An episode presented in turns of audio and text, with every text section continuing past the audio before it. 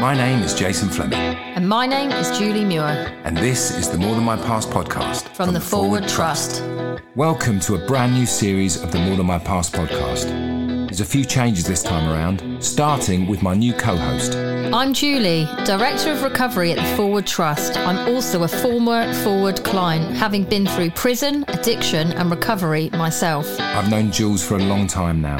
She's an incredible role model for recovery, so I thought I'd get her on board for this new series. She's better equipped to look deeper into some of the specific issues which the More Than My Past campaign has raised so far. Where did we first meet? We met at Brixton Prison at the opening of D Wing. That's right. Yeah, you were the celebrity invited on the day. We couldn't get anyone else. we were so impressed. And then during that conversation, we found out that you were supporting Brixton with the Samaritans. Yeah, I train listeners. Basically, we train prisoners to, to have empathy skills, and then they are on the wing. And if one of the prisoners gets in trouble, he bangs on the door, and the guard goes and gets a listener, and the listener goes with a colleague and sits with the prisoner who's in uh, turmoil and sit with them for as long as they need. And it's so important, the work of the listeners, just to highlight as someone that's been in prison, me myself, have seen people that have been suicidal and have rang that bell at three o'clock in the morning. And some of the work that I do in prison, so the director of recovery is, is my job title. I've worked for the Forward Trust for the last 13 years. Part of my remit is supporting people when they come out of prison. Hmm. So it's that onward aftercare support that they get through the gate, because that's when the real hard work starts. If they're trying to change their lives to stay drug and alcohol free and not reoffend, they need all the help to be able to get them through them first initial really tough days. In this series, you'll be hearing Jason and I speaking to inspiring people in a series of episodes exploring topics including family background, housing, stigma, education and work. There's also a special interview with former Minister of State for Prisons, Rory Stewart. So, to get things started, let's introduce you to the amazing people who you'll be hearing from in this series. Corey Johnson, um, boy, what I do, I guess I help build a community and develop young talent. Um, who I am, entrepreneur. And that's the voice of our first guest on this new series. Corey was a third generation criminal gang member and prisoner before he went straight.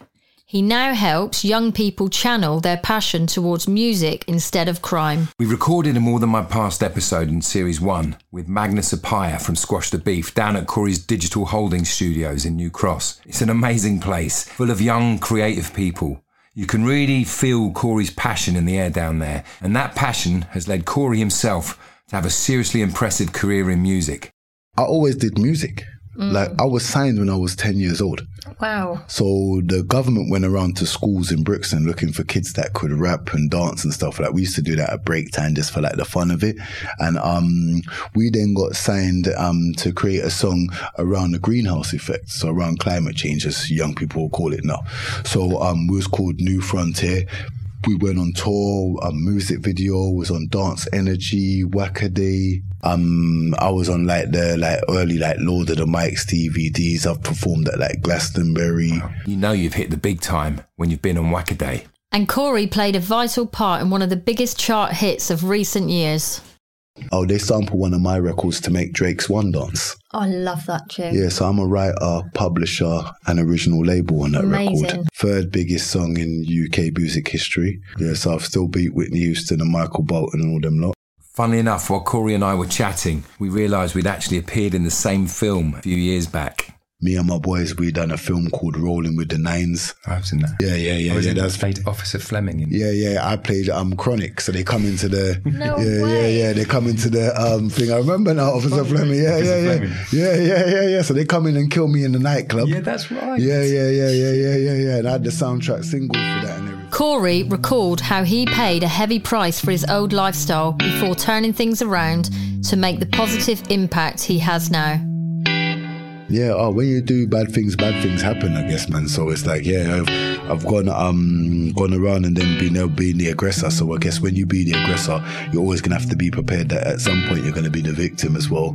yeah, my it was in Clapham, and um, yeah, my kneecap, my right kneecap, and my left shoulder is chopped off, and um, yeah, I, I discharged myself the next day from hospital because they told me I'd never walk again.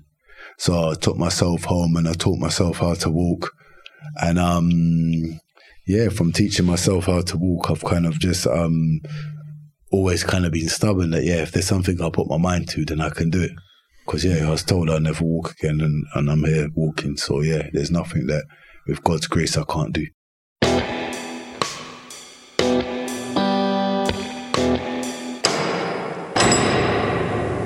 Next up is a brilliant actor who I've had the pleasure of working with recently. His name is Michael Balogun, and he spent a lot of his youth in and out of prison after a difficult childhood before getting his break on stage and screen. You might have seen him in the new acclaimed Netflix series Top Boy, amongst other things. I love Top Boy. Michael shared an amazing story with us of him recounting a play he'd seen whilst doing day release work on the bar at RADA Drama School. What a guy. Half the time I'm at the bar with an audience and I'm telling all these stories about my criminal background. And then when I'm going back to the Nick, there's some guys that aren't coming out.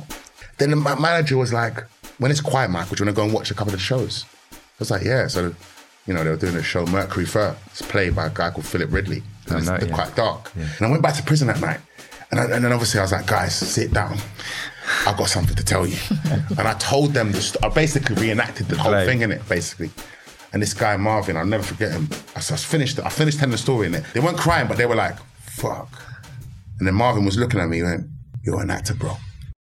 Just chatting with him, you felt like you were there with him on his journey. Like you'd seen it from his eyes, the way that he articulated Yeah. his experience was just was just fantastic. Yeah, he's super, super smart and um, articulate. how he's gone to prison, you know, made a real name for himself now is just amazing. no matter where your background is, no matter where you come from, no matter who you are, you can become whoever you want to be.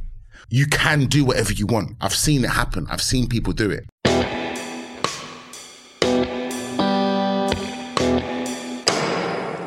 Next up is Jane Shea. Hi, I'm Jane Shea. Um, I'm a woman in recovery. I have had addiction and mental health problems, and I have spent time in prison. Um, I'm seven and a half years clean. And yeah, hi. Now, I spoke to Jane's former husband, ex Arsenal and England footballer Tony Adams, in an earlier More Than My Past episode. But it was interesting to learn that Jane has a powerful story of addiction, prison, and recovery also. She also has a link to another one of our former guests, the great Mandy Ogunmokun. Jane has spent time with Treasures, a supported housing charity which Mandy set up to help women with a history of substance misuse and offending. If you care about women whose lives have been blighted by domestic violence and addiction, look them up at their website. And if you really care, make a donation. They do incredible work on the front line. And next up is Raf, who has an amazing recovery story, which I know well, having worked with him at Forward. Yeah, my name is Raf Chaves. I was uh, born and raised in Brazil, uh, in Rio de Janeiro to be specific. Came to the UK when I was 17 years old. It's been uh, half of my life now. I just turned 35. Married, um, got two beautiful children. Was a drug addict for 14 years.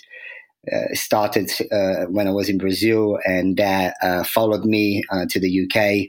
Their lifestyle led me to uh, so many things as uh, committing crime and hurting myself and all of those around me. Yeah, that led to a lot of destruction, um, both uh, you know physical destruction, emotional destruction, and uh, a lot of harm. Um, and thankfully, uh, I got clean uh, over nine years ago uh, from drugs by attending a fellowship called Narcotics Anonymous, uh, which I still attend today.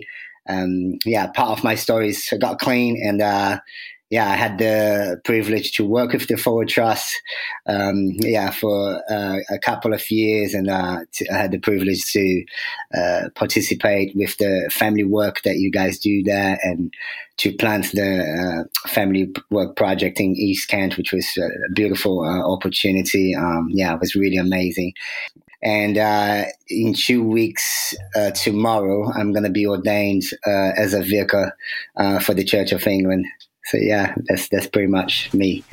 So I remember Raf when he came for an interview for an apprentice at Forward, and he didn't quite meet the criteria that we needed for the role that he'd originally applied for. But speaking to him, you just knew that there was so much more to him and that I didn't want to let him walk out of the building without finding him a job. Hmm. We decided that he would be better placed with a family service as the apprentice there. And he was so overwhelmed and really grateful that although he didn't get the original job he'd applied Yeah. for, we could really see within him that he would be fantastic He has something to give. something so much to give. He, he's gone from strength to strength, and now he's an ordained priest. He's just got married and mm. living his absolute best life.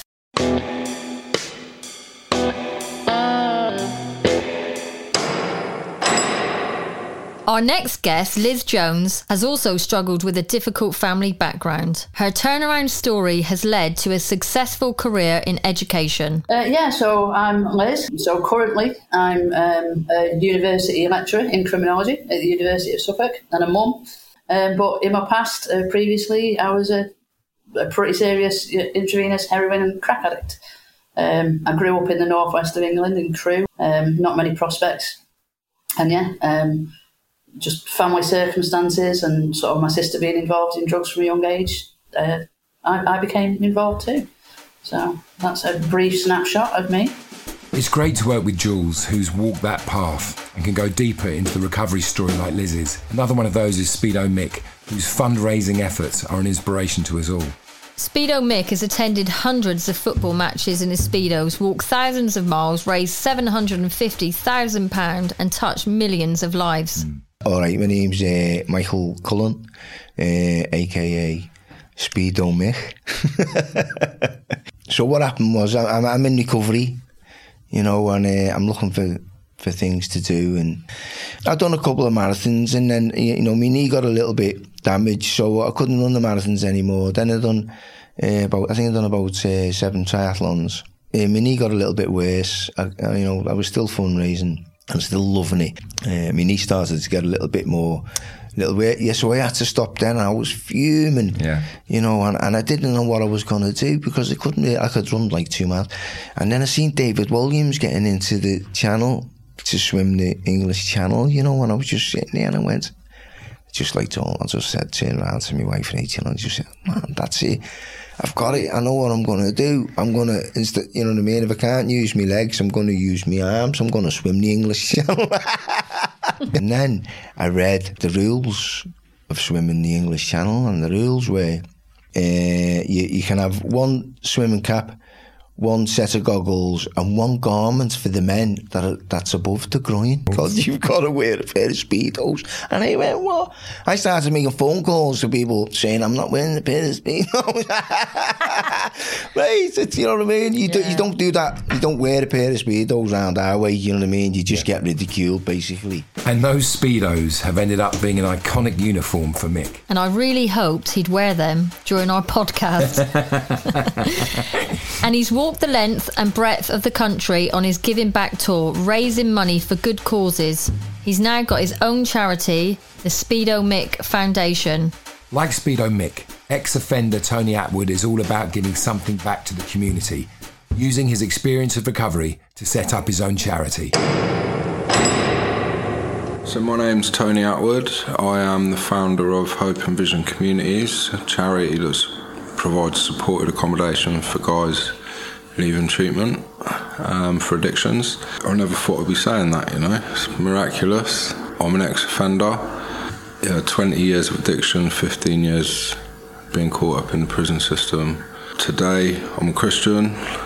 Um, my life's been transformed and I've stepped into my purpose with, with this charity and offer myself up for stuff like today. It's an amazing story. You hear this from time to time that judges really take a chance on people that they regularly see. And he was up in front of this judge, he was waiting to be sentenced. During his time, he had applied for a rehab. When he went back to the judge with all of this laid out, basically, the judge obviously thought at that time, I'm going to take a chance on him. Mm. And he took a chance on Tony and he allowed him to walk free from the court that day and go to rehab. And while Tony was in rehab, he, he got in contact with a judge that gave him that chance to tell him, actually, you saved my life. I'm doing really well now. And the judge obviously felt inspired by what he was doing.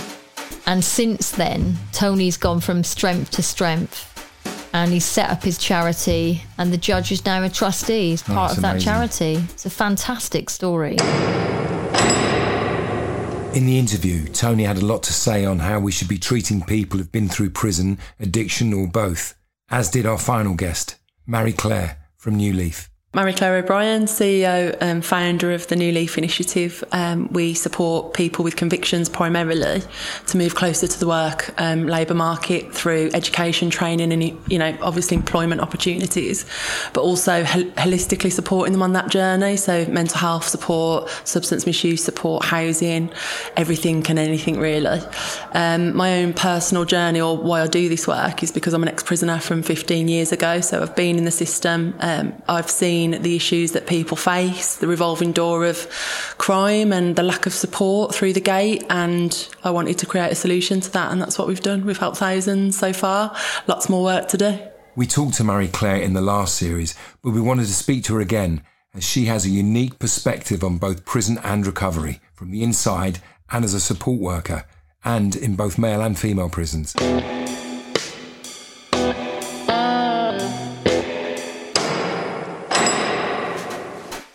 Never failed to be in awe of every story that I hear, and I've heard thousands of recovery journeys from people in the depth of despair that have really excelled and gone on to, you know, reach completely new limits. Hmm. I'm always in awe. Yeah, a lot. I mean, a lot of the people in the second series have said, you know, listen, the thing is, I was really good at what I did. You know, I, I made a good living being a criminal. And the initiative and the uh, intelligence it takes to succeed at that, they then diverted into helping others. Amazing. So that's who you'll be hearing from in series two of the More Than My Past podcast. To whet your appetite, though, in episode two, we've got a special interview with former politician Rory Stewart.